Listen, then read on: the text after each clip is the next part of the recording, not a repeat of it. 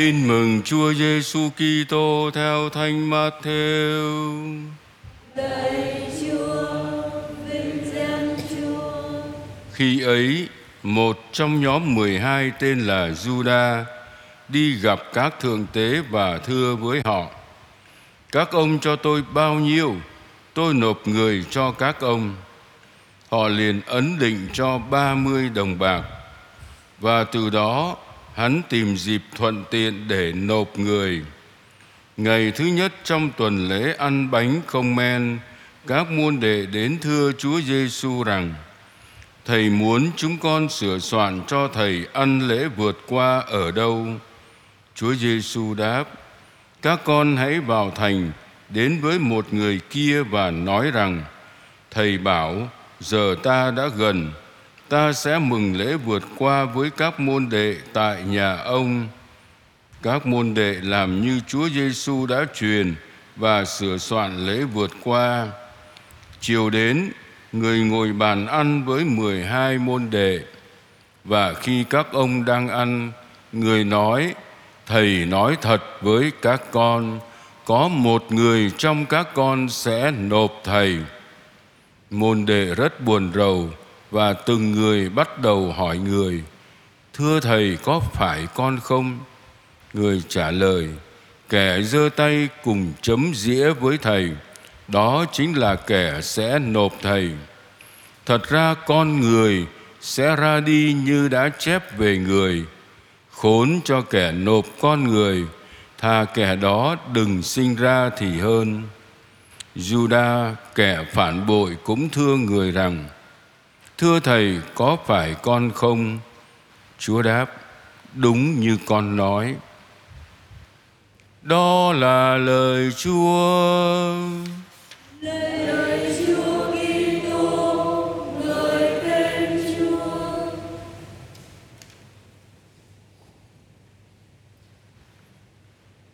Kính thưa quý cụ bà cụ ông, quý vị bệnh nhân liệt lào và những người yêu thương đang chăm sóc các bệnh nhân cùng tất cả cộng đoàn phục vụ đang khi dùng bữa với các môn đệ, Chúa Giêsu tuyên bố một trong 12 môn đệ sẽ phản bội Chúa. Mỗi ông đều quả quyết chắc chắn không phải là mình.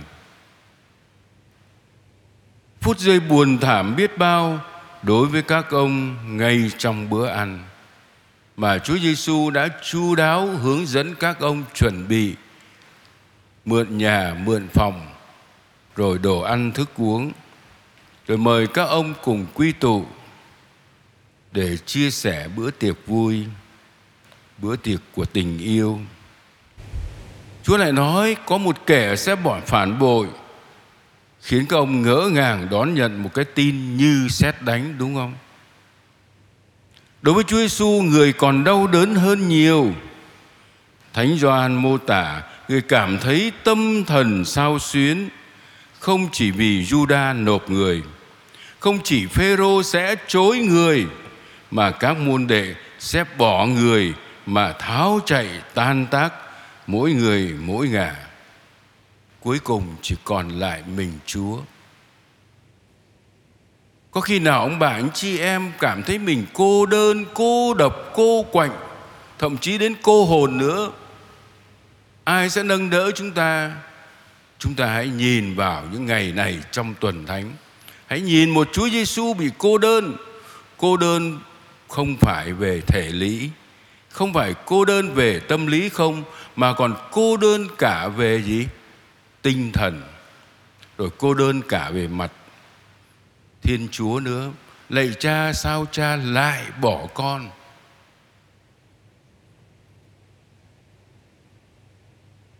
Khi bảo rằng, khốn cho kẻ nào nộp con người, thì khốn ở đây là cách Chúa Giêsu bộc lộ nỗi lòng thương xót than van, cảm thấy hối tiếc cho Judas dù Juda nộp người, người vẫn cảm thấy hối tiếc cho ông, nhưng vẫn gọi ông là bạn trong một bản dịch khác. Còn Phêrô sau khi chối Chúa ba lần, Chúa Giêsu quay lại nhìn ông. Trong cuộc đời chúng ta nhiều lần có lỗi phạm phải không? Cha mẹ, thầy giáo cũng nhìn chúng ta bằng một ánh mắt kêu gọi chúng ta hãy cố lên và tha thứ cho chúng ta. Chúa đã nhìn Phêrô và Phêrô đã ra ngoài khóc lóc thảm thiết. Dưới ánh sáng của tử nạn và phục sinh, Chúa vẫn có thể rút ra sự tiện, rút ra cái tốt từ cái xấu, cái ác. Vì sự phản bội và chối chạy của các môn đệ quá phũ phàng, nên nhiều người trong chúng ta hay để, để để tâm đến cái tội của họ chúng ta bớt đi. Hãy tìm cái tốt của họ. Riêng phần tôi tôi dừng lại ở tâm trạng Chúa Giêsu qua hai động từ, khốn và quay lại nhìn. Tôi cảm nghiệm được lòng thương xót và lòng trắc ẩn của Chúa Giêsu đã dâng cao trong trái tim người với hết mọi môn đệ, cả Juda và Phêrô.